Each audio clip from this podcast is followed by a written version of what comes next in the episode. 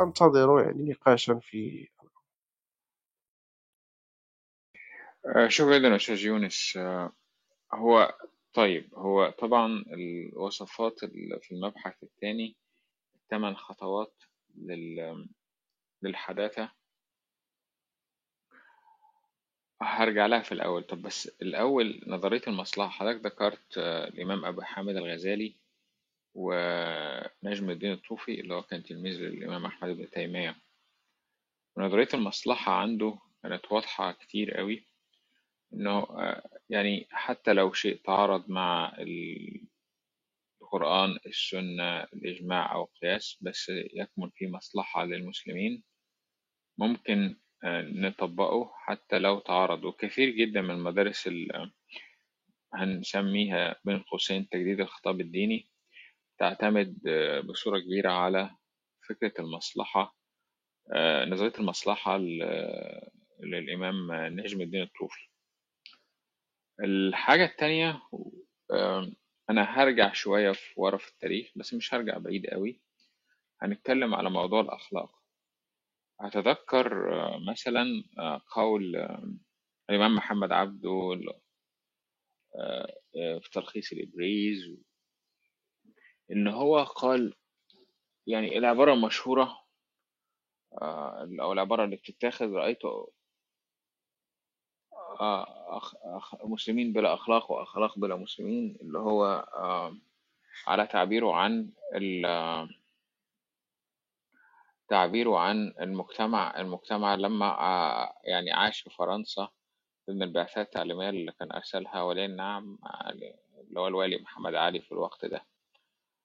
وأتذكر أيضا في الأخلاق وصف الأخلاق في الدول الغربية آه، الأستاذ سيد قطب لما قضى بعثة في أمريكا كانت لمدة من سنتين لثلاث سنين من سنة 48 لسنة 51 وكان بيعتبر كان بيفكر المجتمعات الحديثة أو المجتمع الأمريكي بشكل خاص مجتمع ناجح على على في مجال ال- الاختراع والتكنولوجيا أو كده لكن مجتمع آه، نقدر نقول عليه خارب جدا في مجال الأخلاق.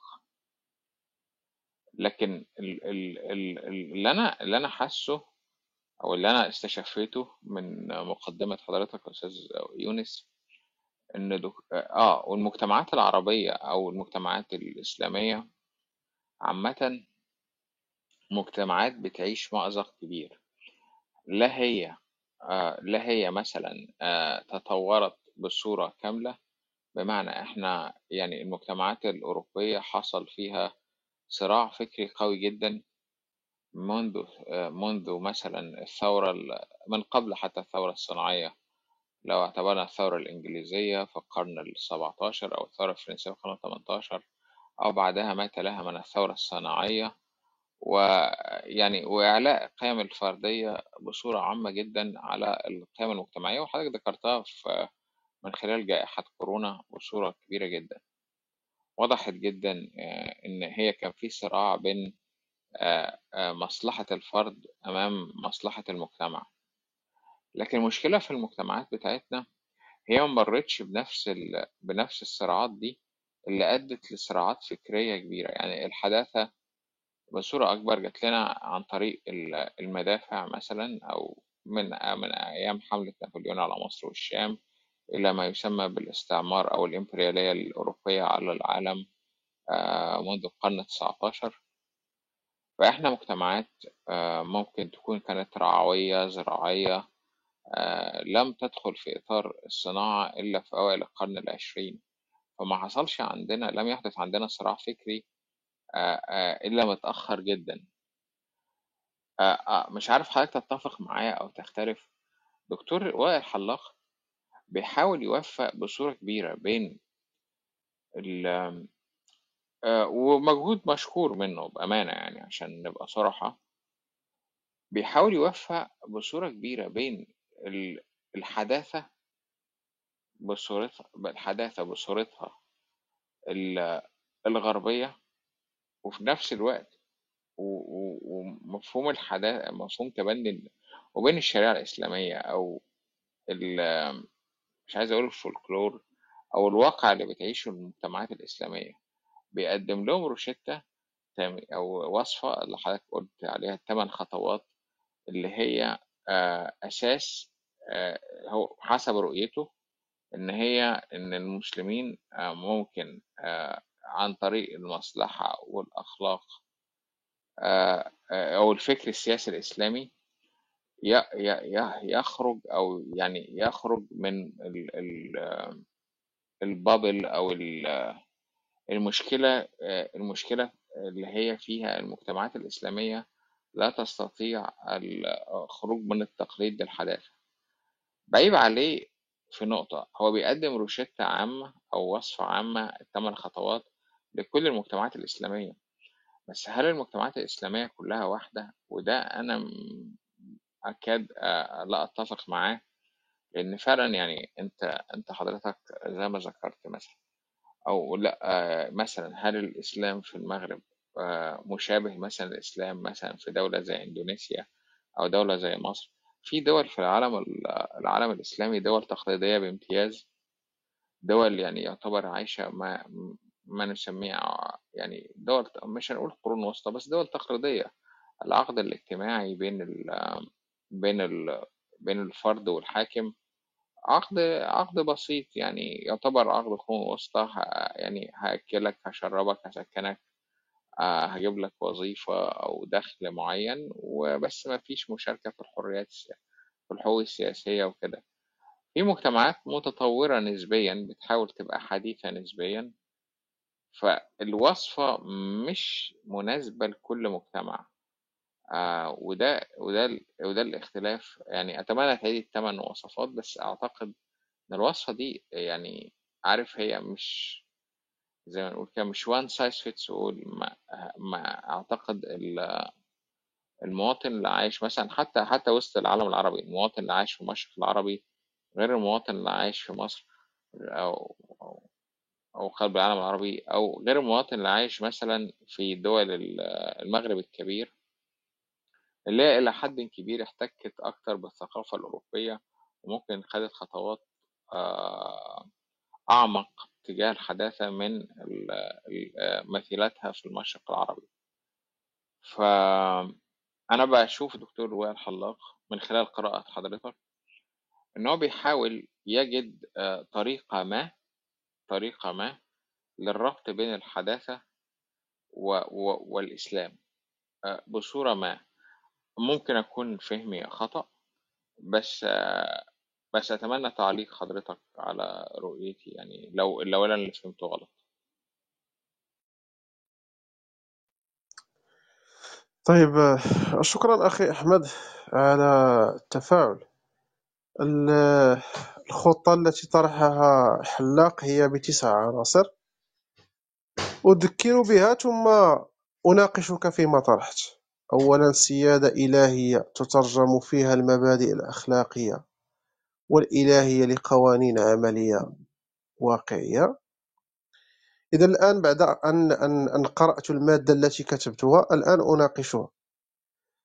بالنسبة لهذا الشرط الأول من شروط تأسيس النظام الأخلاقي فهو يعتبر فيه حلاق على أن ما ميز الحكم الإسلامي وهو أنه حك- حكم مقرون بسيادة الله مقرون بالقانون الإلهي.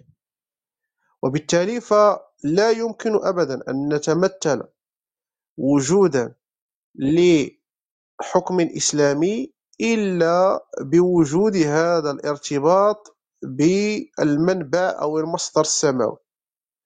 واعتبر على أن الأجرأ العملية لهذا الارتباط بالمنبع السماوي هو الأخلاق أو المبادئ الأخلاقية باعتبارها سوف تكون ضامن لقوانين عملية واقعية بطبيعة الحال في الأمر نقاش فصل صارم للسلطات لماذا؟ لأن وائل حلاق خاض نقاشا نقديا لاذعا في كتابه الدولة المستحيلة حول ما أسماه هو بأكذوبة فصل السلطات في الدولة الحديثة. بالنص. أكذوبة فصل السلطات في الدولة الحديثة. واعتبر على أن هذا الأمر لا يعدو أن يكون كاذبا مررا والرجل بالمناسبة وللأمانة فهو يعتمد في كثير من أعماله على أبرز المفكرين وأبرز الأكاديميين الجدد الغربيين وبالتالي من خلال مثلا تنظيرات ل مثلا كارل شميت ليغوشي و أعلام مدرسة مدرسة فرانكفورت. وكذلك من خلال تنظيرات آه، علماء السياسة وعلماء الاجتماع الأمريكيين وغيرهم. آه، آه، وجد على أن ذلك ال paradigm الذي تأسست عليه الحداثة والذي صاح به مونتسكيو في كتابه روح القوانين حول ضرورة أن يكون هناك فصل صارم بين بين بين السلطات كشرط للديمقراطية هذا الأمر لم يجد يعني طريقة للتطبيق بل يقول على أن هناك يعني نوع من أنواع التمازج في كثير من الأحيان ويطرح نماذج كثيرة سواء في القضاء سواء في الاقتصاد تأثير الاقتصاد على القضاء تأثير الاقتصاد على السياسة آه، كذلك في أمر السلطة التشريعية والسلطة التنفيذية. عموما فهو يشكك في مسألة فصل السلطات بصيغتها الحداثية ويقترح ضرورة أن يكون هناك فصل صارم للسلطات في النسخة الإسلامية للحداثة أو في ما يسمى بالبديل الإسلامي للحداثة. والشرط الرابع أو الشرط الثالث هو شرط انبناء السلطتين التشريعية والقضائية على نسيج أخلاقي ينسج بين القيم والحقائق الواقعية. وربما هذا هو الجديد بمعنى أن وائل حلاق يدعي على أن الحداثة في نسخته الغربية هي حداثة غيبت الأخلاق. هناك من يعترض عليه فيقول له يا حلاق أنت يعني تهرول مسرعا إلى النتائج. من قال لك على أن الأخلاق غيبت في النموذج الأوروبي للحداثة أو النموذج الأمريكي أوروبي للحداثة فيجيب ويقول على أن هؤلاء الذين يعتبرون على أن هناك حضور للأخلاق فإذا كان هناك حضور للأخلاق فهي لا تعدو أن تكون أخلاق المنفعة أو ما يسمى ما سماه هو بأخلاق السعادة اللحظية. وهي غير وهي ليس لها أي اعتبار في تدبير الشأن العام. بمعنى وفي مختلف مناحي الحياة العامة في النموذج الحداثي الأوروبي بمعنى أن السياسي لا ينضبط للأخلاق العلمي لا ينضبط للأخلاق التشريعي لا ينضبط للأخلاق الاقتصادي لا ينضبط للأخلاق العسكري لا ينضبط للأخلاق وبالتالي حتى إذا تواجدت فهي, فهي تتواجد فقط من أجل أن تؤتت المشهد على هذا على افتراض أنها موجودة. ثم الشرط الرابع وهو آه، آه، سلطة تنفيذية تضع السيادة الإلهية موضع التنفيذ. وبطبيعة الحال هذا ينضبط للقول على أن الحكم هو حكم إسلامي وبالتالي فله صلة بالمنبع السماوي. الشرط الخامس قاعدة أخلاقية تنبني عليها القواعد القانونية العملية مثل المساواة ونظام العدالة الاجتماعية القائم في القرآن لخدمة المجتمع. آه، آه، بطبيعة الحال هذا جاء بعد أن قام بنقد اللاذعي للرأسمالية واعتبر على أن الرأسمالية وخاصة النيو ليبرالية قامت بشكل كبير جدا بهضر الإنسان. وقامت بشكل كبير جدا جدا بهضر هذه القيم الأساسية التي ينبني عليها الاجتماع الإنساني والاجتماع البشري وهي العدالة وهي كذلك ال ال ال ال يعني المساواة وغيرها. وبالتالي فهذه القيم التي صاح التنويريون بها عشية الثورة الفرنسية الآن أصبحت سرابا لا يمكن أبدا أن نتحدث عن مساواة. هذا هذا هذا فقط يعني وهم. وكل من يقوله حسب وائل حلاق فهو يعني يتوهم. لا يمكن أن نتحدث عن عدالة اجتماعية. أي عدالة اجتماعية؟ هذه التي التي نقيمها بين من يملك مئات المليارات ومن لا يملك رغيف يومه. وربما الإحصائيات تدل على تنامي الفقر في مجموعة من البلدان الأوروبية وكذلك الأمريكية. وقس على ذلك. ثم الشرط الخامس السادس سيادة مؤسسات تعليمية مبنية على الشروط الخمس المذكورة بمعنى نظام تعليمي ينبني على هذه الشروط الخمس المذكورة.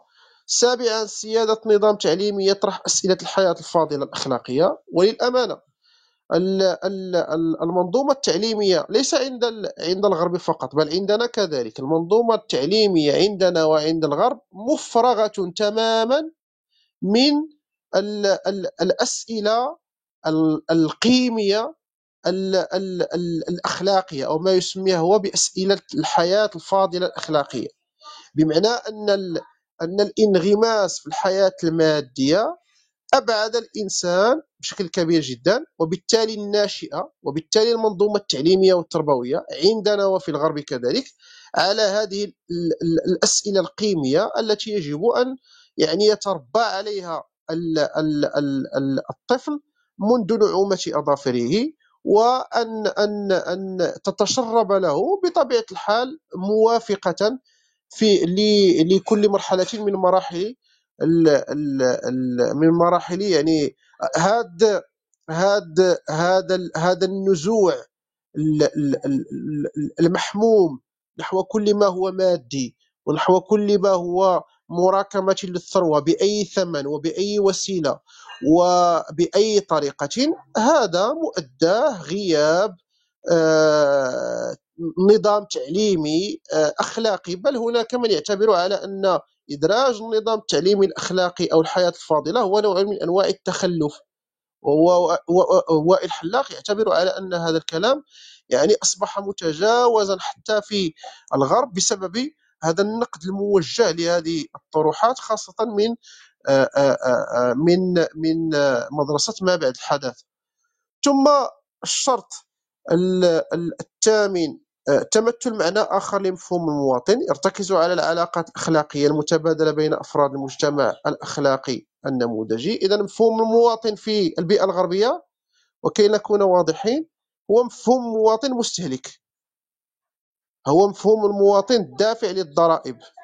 هو مفهوم المواطن يعني المنقاد بالقوانين والمتقيد بالواجبات.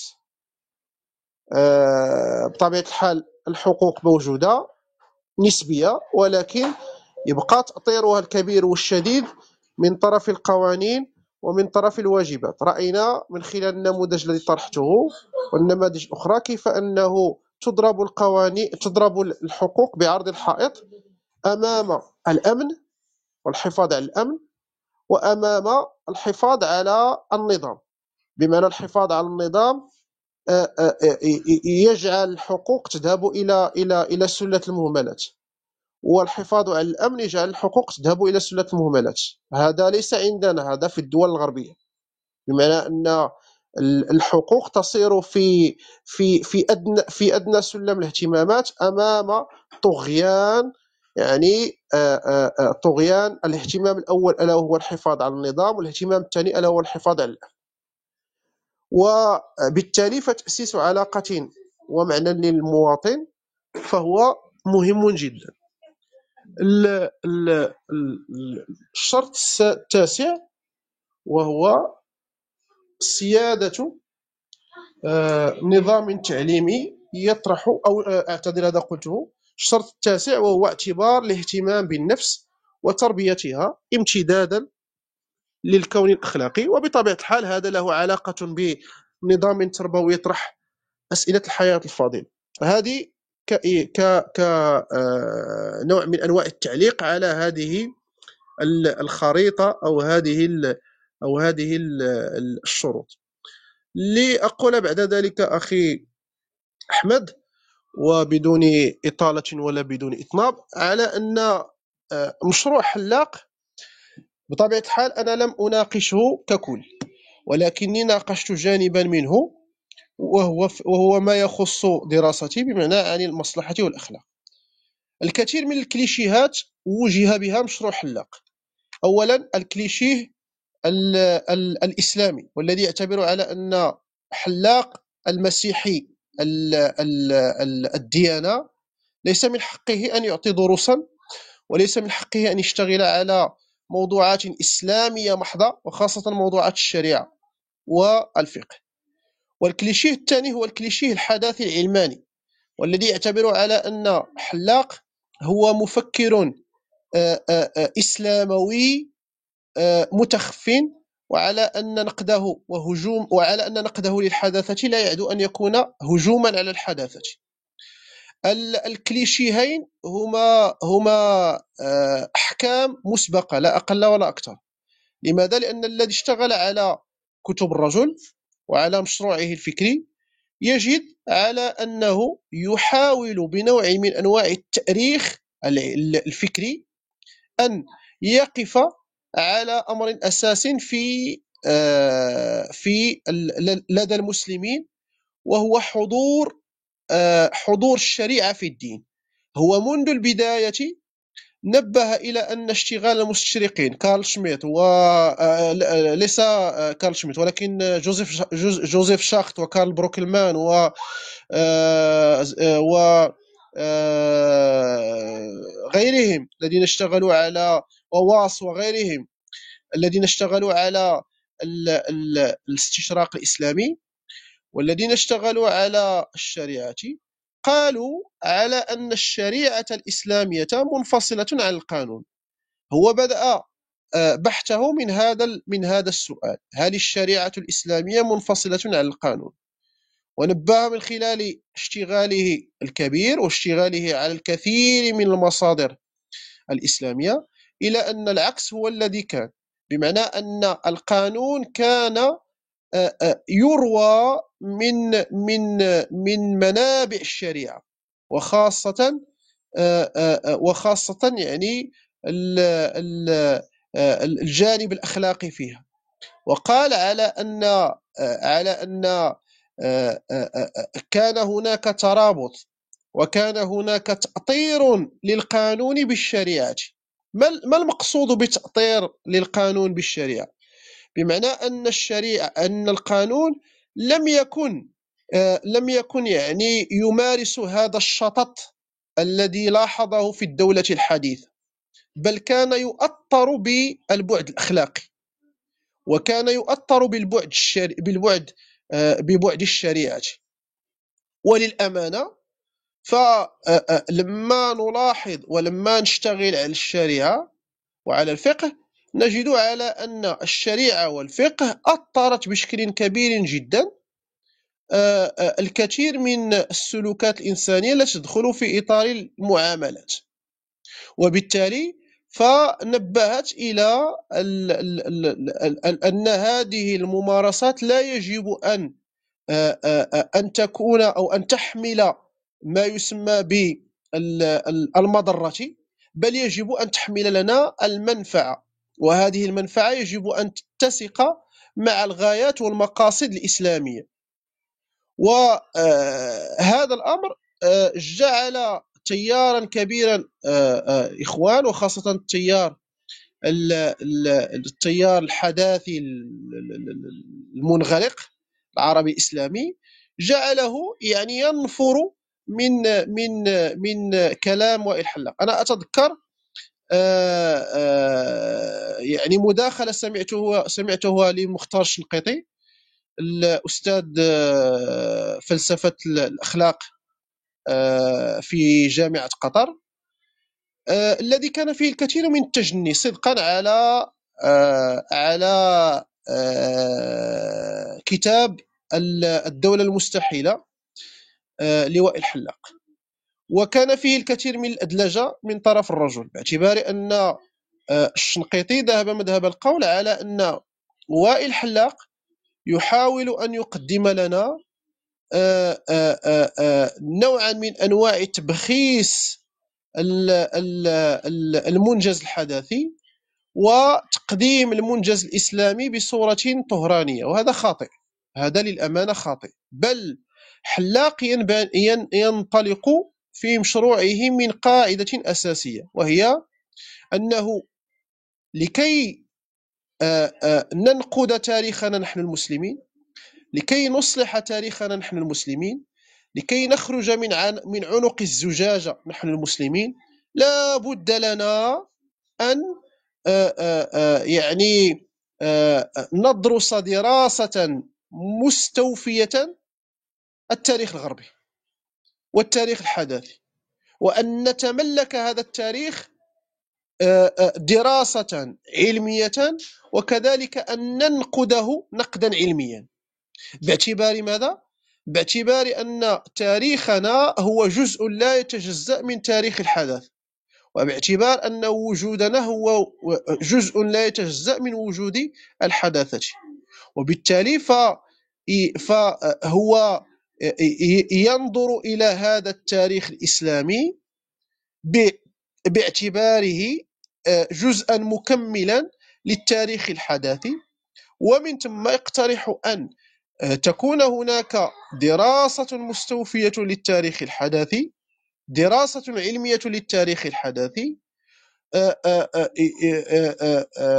توازي الدراسة العلمية والجريئة للتاريخ الإسلامي وهذا يتقاطع فيه مع طه عبد الرحمن الذي ناقشنا في إحدى الغرف كيف أنه يعتبر على أننا لا نعرف شيئا كمسلمين عن الحدث وبأنه لدينا فقط هاد لا نعرف شيئا ديالي ماشي ديال ديال ديال طه عبد الرحمن حتى لا أقول الرجل ما لم أقل. وعلى أننا فقط يعني لدينا مجرد عناوين مجرد كليشيهات حول الحداثة وأننا منبهرون آه، آه، أمام المنجز الحداثي أكثر مما نحن دارسون له. وعلى أن من حقنا أن ننقد المنجز الحداثي بعد أن أن أن أن تهدأ أو أن يهدأ هذا الانبهار أنه من حقنا أن ننقد هذا المنجز الحداثي بعد دراسته الدراسة العلمية. لماذا؟ لأننا جزء لا يتجزأ من هذه المنظومة الكونية التي هي حداثية بالضرورة.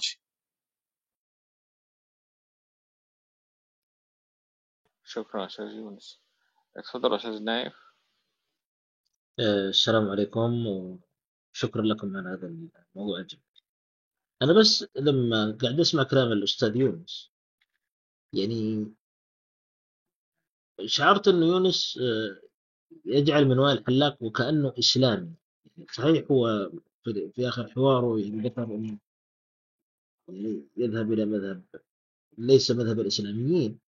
لكن أنا لما أسمع مجمل المحاضرة أجد أنه أنت طرحت الرجل يطرح طرحا إسلاميا متوافقا يعني مع القيم الشرعية.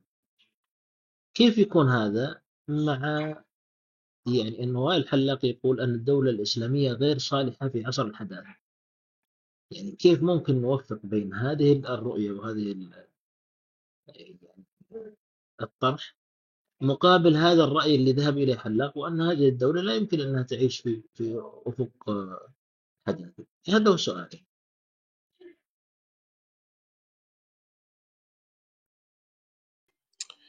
لا الجواب على السؤال أخي نايف هو مرتبط بأن تعود إلى الدراسة وتقرأها أولا بتأنٍ هذا أولا. ثم ثانيا أن تعود إلى كتاب آه، الدولة المستحيلة وتقرأه مرة أخرى بتأني لماذا؟ لأن وائل حلاق عندما يقول باستحالة الدولة في المتن الإسلامي فلأنه فلأنه يقول باستحالة الدولة قبل القرن 19 لماذا؟ لأن الم... لأن الدولة بالمفهوم الحداثي لم تظهر إلا مع الحداثة. ونحن منظومات ما قبل حداثية وهو يعوض آه، الدولة قبل القرن 19 في البلدان الإسلامية يعوضه بالحكم الإسلامي.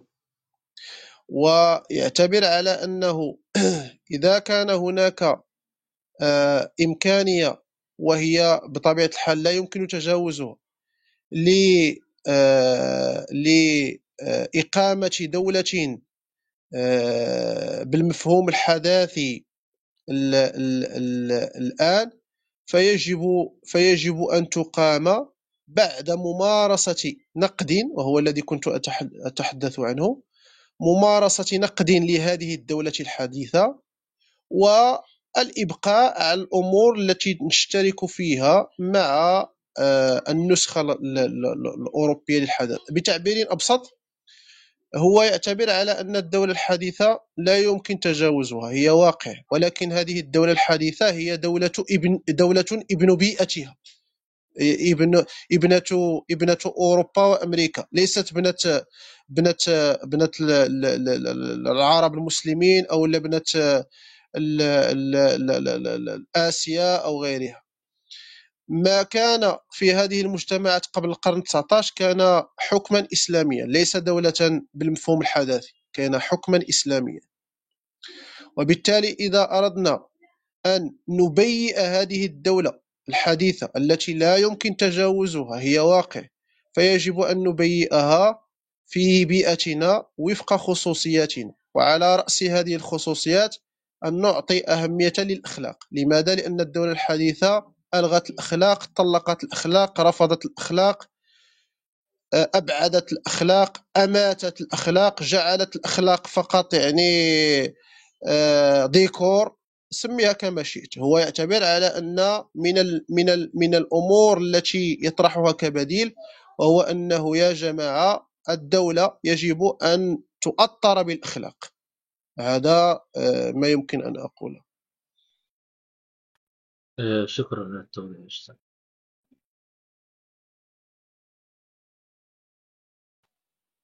عندك أي تعقيب تاني أستاذ نايف؟ يعني بس أنا أقول إنه إذا نحن مثلا يعني يعني إذا أخذنا هذا الطرح فما هو ال- الدافع للإسلاميين يعني مثل الشنقيطي أو غيره أنهم يقفون هذا الموقف الأيديولوجي. هل هو يعني هو يعني أنه والله آه، الرجل يعني مجرد أنه نصراني ويدرس الجامعات الغربية يعني لا يحق له الاشتغال على المثل الإسلامي؟ أم أن القضية لها لها سبب آخر؟ يعني هذا سؤال ليش هم واجهوه بمثل هذا يعني الرفض؟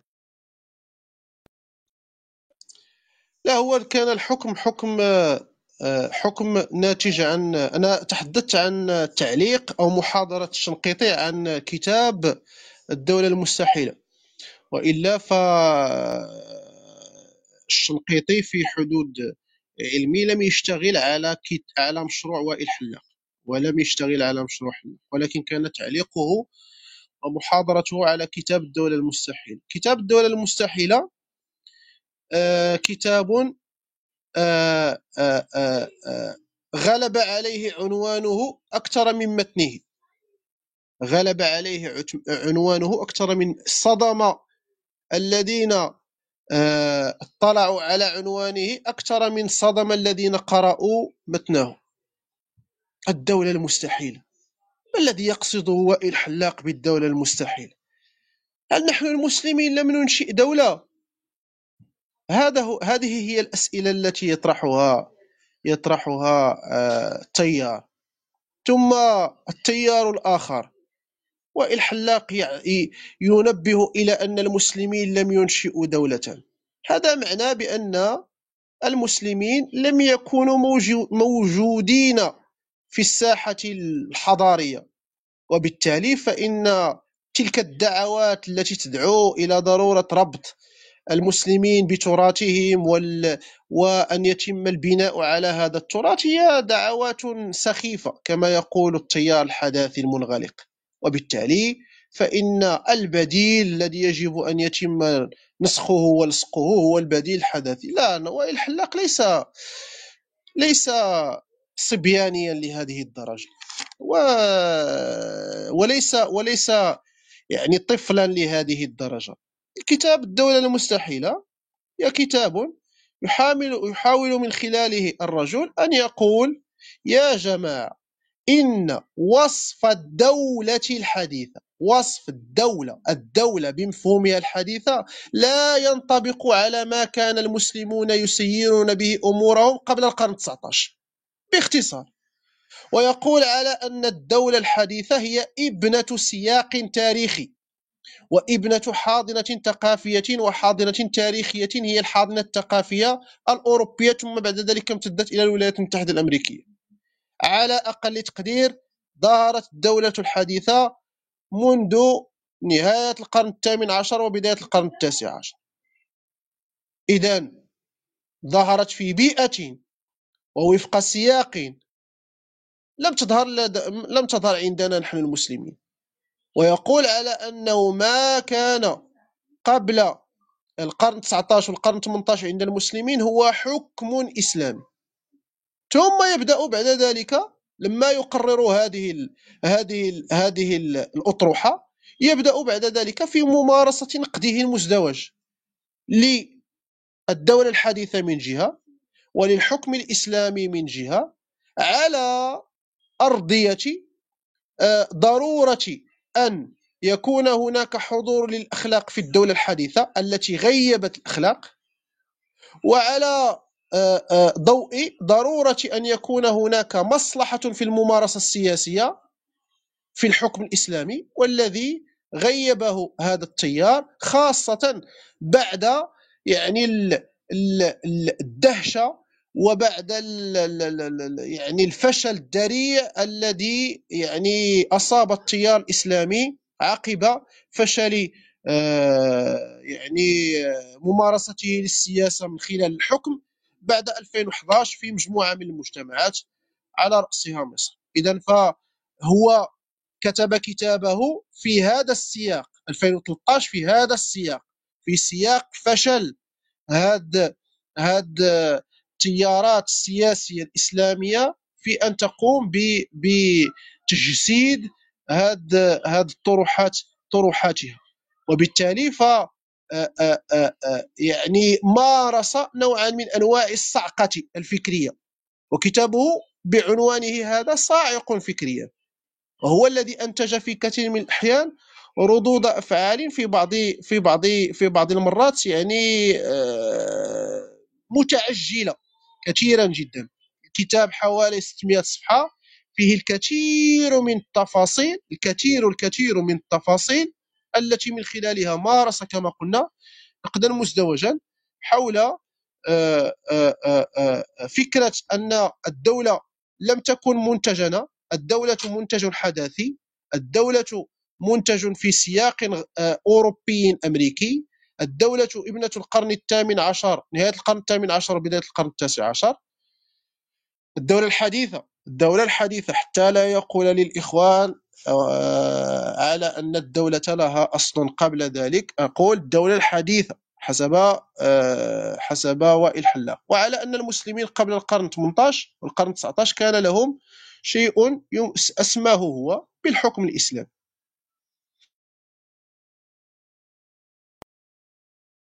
شكرا جدا. عندك أي تعقيب آخر أستاذ نايم؟ لا لا أبدا. شكرا. جدا أستاذ يونس ممكن نناقش يعني لو عندك وقت في وقت لاحق كتاب الدولة المستحيلة للدكتور وائل الحلاق؟ لو عندك وقت. لأن عايز أسمع قراءة حضرتك يعني عنه. يعني أنت يعني شايفه إزاي؟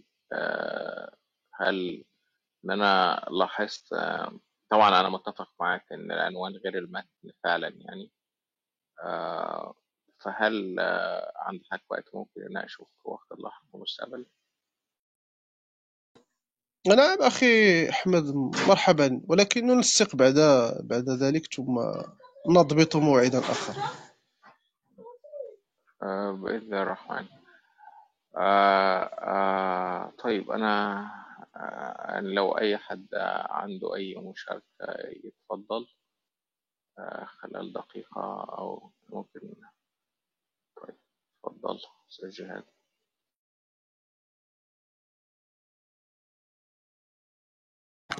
السلام عليكم. بس ثواني أركب السماعة لو سمحت. لا صوتك را صوتك ما واضح على فكرة. هذه لا فاكتور أصل هذيك راه خاصك ديرها في لقيتها هنا فيها شوية نسيتها خديرها في في صاك عليكم السلام. اتفضل. يا طيب تفضل الله طاعتكم جميعا. شكرا. آه، الصراحة أنا فتت قرأت آه، شوي عن الأستاذ آه، الدكتور وائل ويشرفنا يكون معنا على الستيج. وراح إن شاء الله ال- يعني بعد رمضان يمكن يكون في وقت متسع الواحد يقرأ عن أطروحات آه، الدكتور وائل ونستفيد منها. أنا بس عندي سؤال دكتور. بقراءتي للسيره النبوية. آه، أعتقد آه، يعني الرسول صلى الله عليه وسلم إحنا لو بدنا نتكلم عن أي شيء إسلامي فراح يكون مبدأنا آه، أو بدايتنا الأساس اللي هي البعثة النبوية. ولو نطلع كيف أسس الدولة الإسلامية في المدينة المنورة أو أسس دولة بديش أسميها دولة إسلامية أسس دولة في المدينة المنورة آه، مر على مكة 13 سنة تقريبا آه، دكتور وائل. وهذه ال 13 سنة بنى فيها الشخصية المسلمة قبل ما يبني الدولة الإسلامية. ف آه، هذا اللي أنا مش يعني ما عم بشوفه من مفكرين كثير. التركيز على العنصر آه، مش التركيز على الدولة. يعني إحنا بدنا نبني دولة آه، حديثة دولة في- في- فيها كل كل معايير النجاح. بس العنصر أصلا مش مبني لا, لا أنا بتكلم على دولة فيها قانون إسلامي أو فيها مصدر ال- ال- التشريع فيها يكون القرآن والسنة. بس العنصر أصلا مش موجود. يعني هو العنصر الإسلامي اللي بناه الرسول صلى الله عليه وسلم وقعد 13 سنة يبني وهاجر فيه على مد... على المدينة علشان يبني العنصر يبني الدولة الإسلامية. هذا اللي إحنا بنفتقده. فهل أنت في دراستك مريت على هذا ال... ال... ال... ال... الزاوية وعلى هذه ال... ال... ال- اللي أنا قرأته مثلا؟ ولا شو رأيك دكتور؟ تفضل.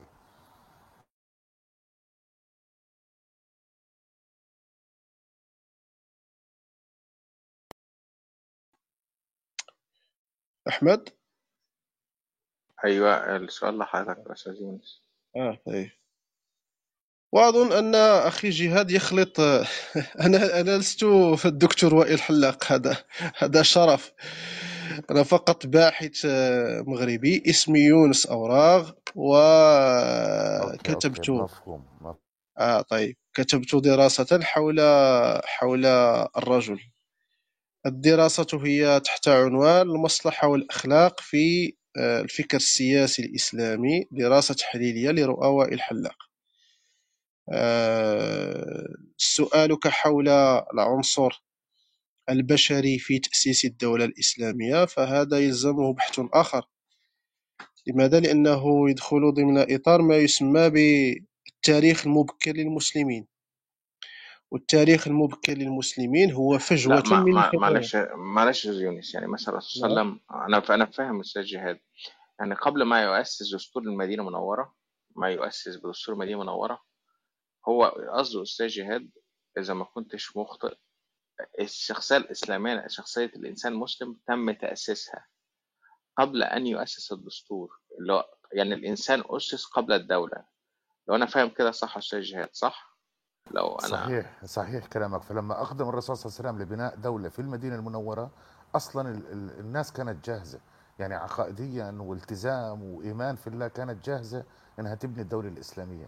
إحنا أنا اليوم شايف العكس. الناس بدها تطرح دولة إسلامية بس يعني شايف الوضع العام يعني بشكل عام إحنا في عندنا بعد نسبي عن عن عن الدين. لو بدنا نقارن لبداية بناية الدولة الإسلامية.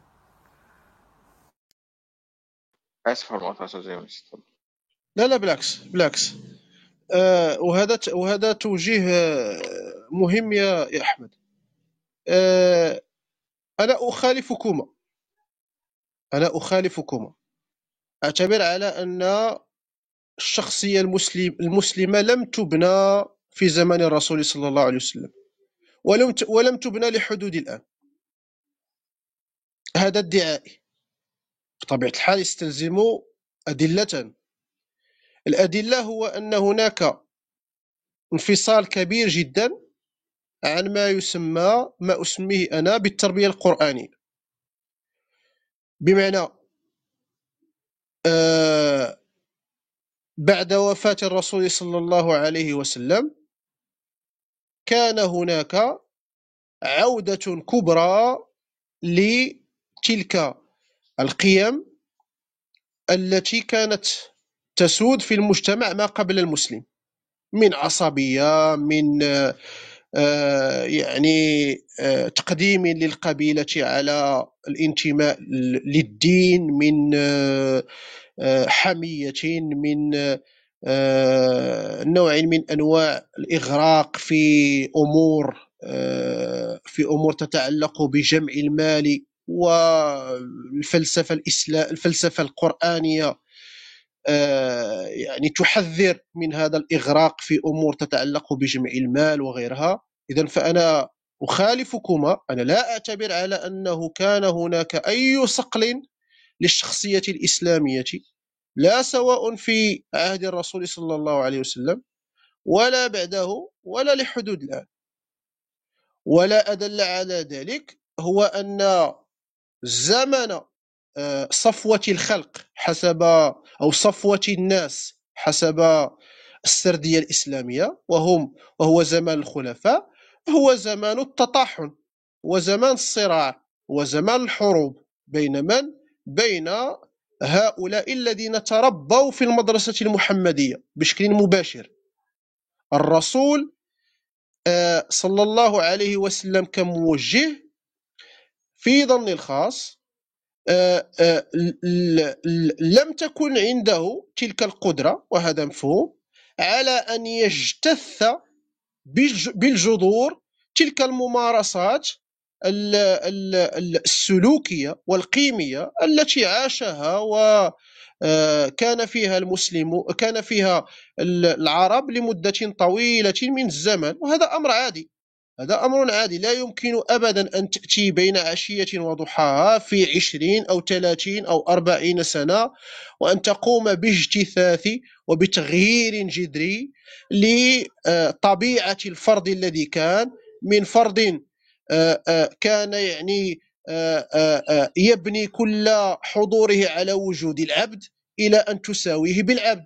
من فرد كان يبني كل حضوره على الافتخار بالقبيلة إلى نسيان القبيلة والتأسيس للأخوة الإسلامية أو للأخوة الدينية. هذا الأمر لا يمكن أن يتم بين عشية وضحاها ولم يتم. لماذا؟ لأنه بعد وفاة الرسول عادت وطغت هذه هذه الاختصامات القبلية وتراجعت الأخوة الدينية. وإلى حد كبير أكاد وأقول على أنها يعني تم تجاوزها بعد الاقتتال والافتراق الكبير بين معاوية وعلي بين سنة وشيعة ثم تأسيس الدولة الأولى الإسلامية الكبرى ألا وهي الدولة الأموية التي انبنت على حضور القبيلة. الدولة الأموية انبنت على حضور القبيلة وأنصح في هذا الصدد بمراجعة مقدمة ابن خلدون التي يعني تقدم تأصيلا نظريا رائعا جدا ومستجدا وصالحا لكل لكل يعني زمن وبما فيه زماننا هذا حول حضور القبيلة حول حضور القبيلة في تأسيس الدول وحول حضور الغنيمة في تأسيس الدول حضور القبيلة أفهم به أو أفهم من خلاله الإعلاء من شأن الانتماء إلى القبيلة على حساب الانتماء الديني حضور الغنيمة أفهم من خلاله الرغبة في الحصول على الموارد والتأسيس لهذا الأمر. وحضور الايديولوجيا أو العقيدة العقيدة العقيدة أو الايديولوجيا الحزبية أو المذهبية التي بطبيعة الحال يفهم من خلالها أننا خرجنا من رحابة الدين إلى ضيق المذهب. وبالتالي فالخروج من رحابة الدين إلى ضيق المذهب معناه في ظني الخاص آه، وهذا كلام يلزمني بطبيعة الحال وأتحمله آه، وأتحمل قوله. فشل المدرسة المحمدية في يعني تربية جيل من المسلمين له خصوصيات الإنسان المسلم. آه شكرا لك أستاذ يونس. ويعني في في بعض الردود لكن آه، خلاص أكتفي بالسؤال. شكرا كثير أستاذ يونس. كذا أستاذ يونس لو سمحت لي أستاذ أحمد بس؟ كذا أستاذ يونس أنت تقول بهذا ال- الكلام. يعني أنا ممكن أوافقك إلى حد ما لكن النتيجة الصارخة في النهاية أنا أشوف إنها نتيجة يعني فيها تجني كبير جدا. إنه ما هو المطلوب من الرسول صلى الله عليه وسلم حتى يكون ناجحا هل المطلوب من الرسول صلى الله عليه وسلم أن يكون الصحابة يعني عبارة عن ملاك يمشي في الأرض؟ طبعا هذا لا يمكن أن يكون. هل مطلوب من من الرسول صلى الله عليه وسلم أن يحولهم؟ يعني حتى الرسول صلى الله عليه وسلم لما اتوا قالوا له يعني آه، إحنا لما نكون عندك معروف الحديث يعني لما نكون عندك كأننا يعني نكون في ايمان عالي ولما نذهب نعافس الأهل والزوجات. قال لو بقيتم عندي لصافحتكم الملائكه في الطرقات يعني هذا فيه تزكية من الرسول للصحابة. تزكية الله للصحابة. كل هذا يدل على أنه هذا الجيل بلغ أد- أك- أكبر ما يمكن أن يصل إليه الكمال البشري. طبعا بالجملة ما هو بال- بالاحاد الفردية ك يعني أفراد. بالجملة هو هذا الإمكان يعني الإسلام ليس دينا أتى لي يعني يكون الناس آه، في الالتزام به يعني ملائكة. ليس هذا هو السبب ليس هذا. يعني كثير أحاديث الرسول صلى الله عليه وسلم يعني تقول أنه لن يشاد الدين لن يشاد الدين أحد إلا غلبه وأوغلوا فيه برفق إن هذا الدين متين فأوغلوا فيه برفق. يعني كل هذه الأدلة تدل على أنه ليس المطلوب أن يكون الصحابة ملائكة. هم وصلوا أعلى يعني أو مجموعة كبيرة منهم وصلوا إلى أعلى ما يمكن أن يكون إليه آه، الكمال البشري. المجتمع بشكل عام هو مجتمع يعني هكذا يعني الرأي الذي يخالفك يقول أنه هؤلاء وصلوا إلى كمجتمع يعني وصلوا إلى أفضل ما يمكن أن يكون إليه المجتمع. كونه لما توفى الرسول صلى الله عليه وسلم وحصل خلافات يعني حتى الخلافات هذه إحنا استفدنا منها. استفدنا منها باب البغي مثلا كيف نتعامل مع البغاة من علي رضي الله عنه. يعني واستفدنا مثلا يعني صحيح هو غير سنة الرسول صلى الله عليه وسلم معاوية لكن في النهاية هو أسس دولة في حدود الممكن عالميا يعني حتى حتى التجربة ال- يعني في الإمبراطوريات اللي كانت قبل الإسلام. كانت الإمبراطوريات قبل الإسلام لما أرادت أنها تتوسع مثل إمبراطورية الرومان لما توسعوا صار في غياب للحكم الديمقراطي. ما كان في حكم ديمقراطي لما توسعت الدولة. فهذه شبيهة بها التجربة بتجربة دائما الأدوات السياسية اللي كانت موجودة في ذيك العصور ما كانت تساعد على انه يكون هناك حكم ديمقراطي في على مساحة شاسعة. يعني المساحات الشاسعة لا يعني لا يمكن أن يكون فيها في في تلك الأزمان إلا حكم ملكي. الشداد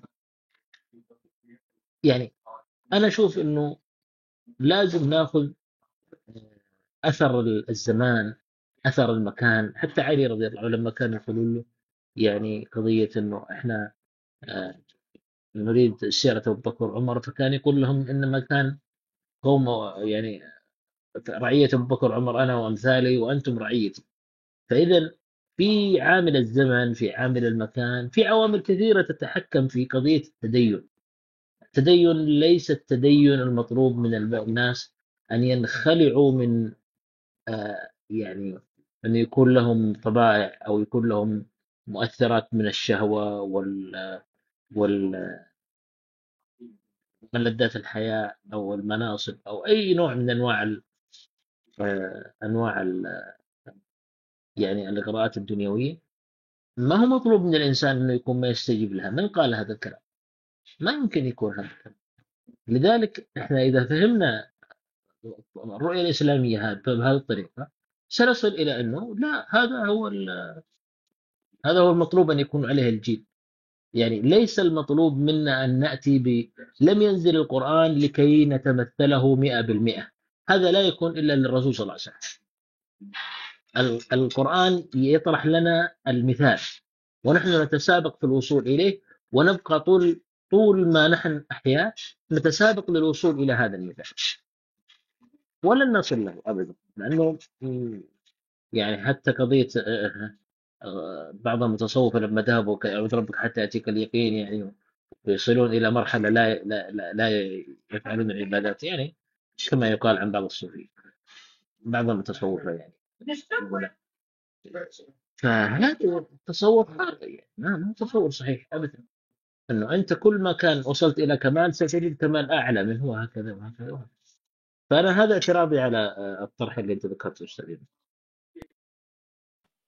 يعني أستاذ يونس ببساطة شديدة يعني الإسلام ابن البيئة المولود اللي اتولد اتوجد فيها آه، بمعنى يعني آه، الصراع ال- آه، اللي اللي كان بعد كده ظهر بين آه، بنو أمية وبنو هاشم. كان ممكن نفهمه في إطار ال- البيئة اللي كان آه، وجد فيها الإسلام. آه، كون الرسول صلى الله عليه وسلم عمل إنجاز تاريخي ووحد القبائل العربية تحت رأية الإسلام ممكن نتفهمها في إطار يعني اللي ذكره الأستاذ نايف إن هو إن مثلا التو- التو- التوسع التوسعات الإسلامية بعد كده لضم أراضي أخرى العراق الشام بلاد فارس آه، مصر وبعد كده إلى إلى إلى وصوله للأندلس و... فالموضوع يعني ممكن أتفهم إن إن هذا آه، يعني بعد ما الرسول صلى الله عليه وسلم جمع الفرقاء ال... ال... الم... آه، هذا فرق الجمع مرة أخرى. أتمنى أكون عرفت أوصل الصورة يعني وأتمنى أكون وفقت فيه آه هو أنا ال ال ال لم أفهم عب... أعتذر لم أفهم عبارة الكمال البشري التي كان يستخدمها الأخ نايف لما كان يصف مثلا الصحابة. لم أفهمها. وهي عبارة تتنافى مع آه، مع اعتبار الصحابة بشرا. ولما كنت أقول على أنه الرسول صلى الله عليه وسلم آه، فشل في آه، تكوين آه، جيل من المتمثلين للقيم الإسلامية فهو بما استتبع بما استتبع الأمر من من نتائج. وليس بكلام من كيسي. بما استتبع الأمر من نتائج. آه، لنفرق من فضلكم بين حمل الرسالة التي نجح فيها الرسول صلى الله عليه وسلم وتبليغها و آه، آه، صقل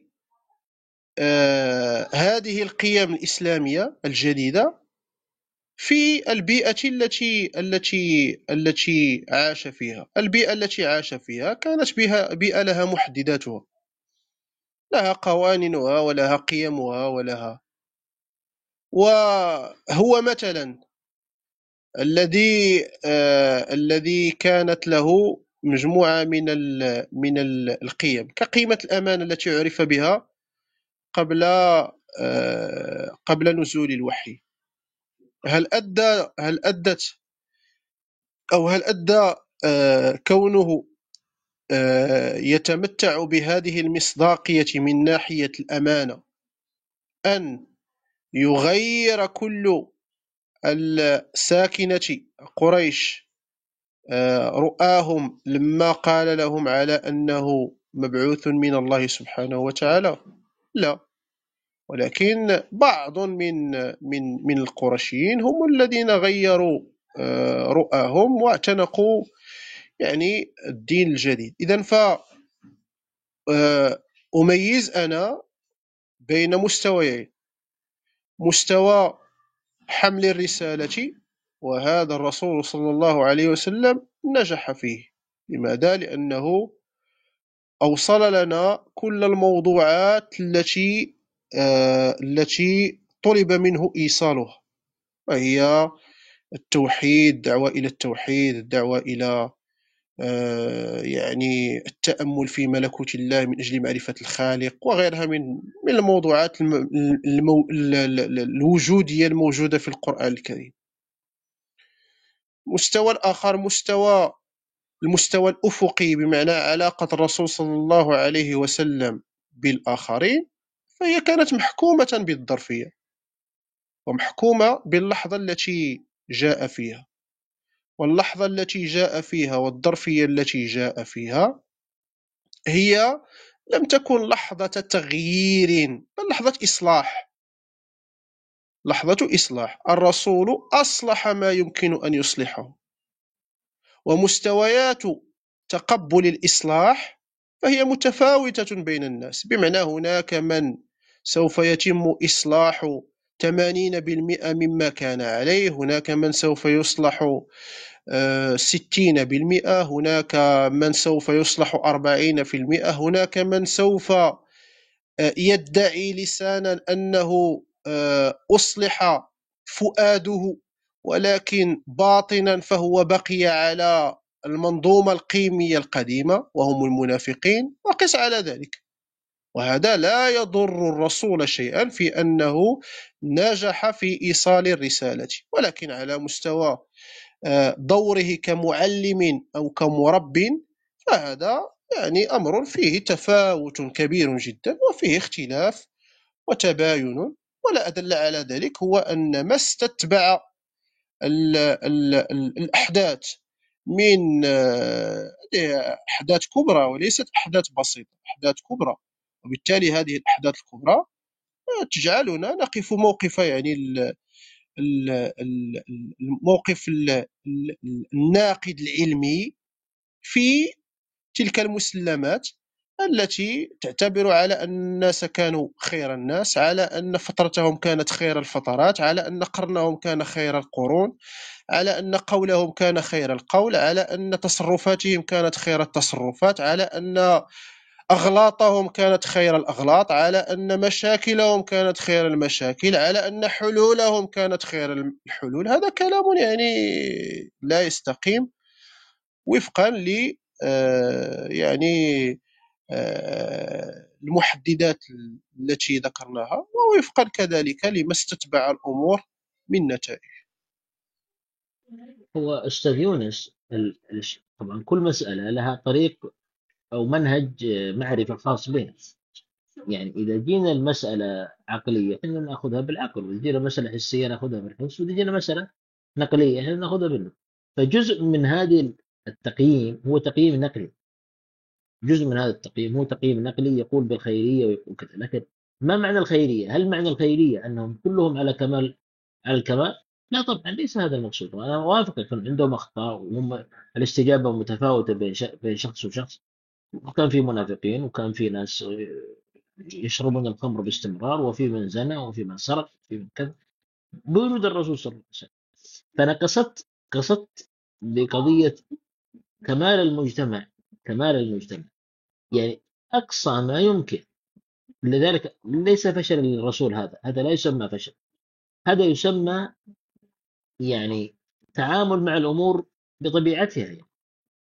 بالطبيعة أنه فيه صفوة مثلا مثل العشرة المبشرين بالجنة مثل أهل بدر مثل هكذا. فهؤلاء وصلوا إلى درجة عالية من الإيمان. لكن مثل ال- الذين قال الله عز وجل فيهم منكم من يريد الدنيا ومنكم من يريد الآخرة. فهذا في غزوة أحد مثلا. فلا شك أن هذول الله عز وجل هو الذي أتكلم عنهم بهذا الطريق. فأنا ما أنفي قضية التفاوت لكن أنا أسمي هذا التفاوت أنه هو أولا ليس المطلوب إسلاميا أن يكون الناس كلهم يعني ينفذون حرفيا أخلاق القرآن هذا لا يمكن لا يمكن يكون. يعني الأمور حتى الإنسان الصالح يقع في أشياء ربما شاذة أنت قلت قبل قليل في عرضك الض- الضافي أنه قد في القضاء يعني يتعامل مع شخص عدل لكن شدت منه بعض التصرفات فطبيعي يعني حتى الإنسان العدل يحصل عنده مثل هذا. فما بالك بإنسان رباها الرسول صلى الله عليه وسلم؟ يعني وهو قبل كذا كان كافر وربما قبل كذا كان سنين طويلة كان على الكفر فيه. فهذا قصدي ال- الكمال البشري. أن أقصد أقصى ما يمكن أن يصل إليه إنسان تربويا حسب الإمكان التاريخي وحسب الظروف الزمانية والمكانية. هذا اللي قاعد يصير هذه طبيعة الأمور. إحنا لا يمكن نأتي نأتي بمقاييس كبيرة عالية جدا ثم نحاكم الناس إلى هذه المقاييس وهذه المقاييس غير صحيحة. إحنا لابد أن تكون مقاييسنا مساوية لل- للواقع. لابد أن نكون واقعيين. فما نطلب منهم أكثر من آه، الإمكان البشري. الإمكان البشري والطبيعة البشرية.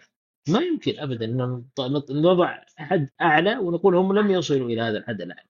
وبالتالي ما دام أنهم لم يصلوا للحد الأعلى فالرسول فشل. لا ما هو صحيح. ينبغي أن نخفض قليلا من المعيار لكي يكون معيارا واقعيا. هذا قصد قصدي بهذا الفكرة شو يا أستاذ نايف بس إحنا هو ده لحد ما بعيد عن موضوع الروم بس اتفضل أستاذ يونس. آه لو حضرتك عايز ترد ولو عايز تقول كلمة ختامية. اتفضل حضرتك. لا لا أنا أعتبر على أن الموضوع يعني يتطلب قراءة أخرى وربما يعني نقاشا آخر. أه وعموما أنا أشكر الإخوان يعني على هذه الاستضافة أخي أحمد والإخوان في ماذا يحدث؟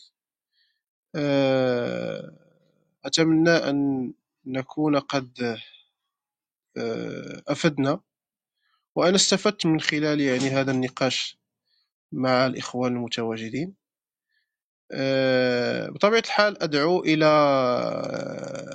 لمن كانت له يعني برهة من الوقت أن يحمل هذا ال هذا ال هذه الدراسة وأن يطلع عليها إذا كانت هناك بره- برهة من الوقت ومرحب بكل الانتقادات آه، لها لماذا؟ لأن العمل البحثي والمادة التي تكتب هي مادة لما تخرج من عندي من عندية صاحبها فهي وجوبا معرضة للنقد وهي ليست الكمال وبالتالي فأكون شاكرا إذا كانت هناك ملاحظات أو نقد لهذه المادة.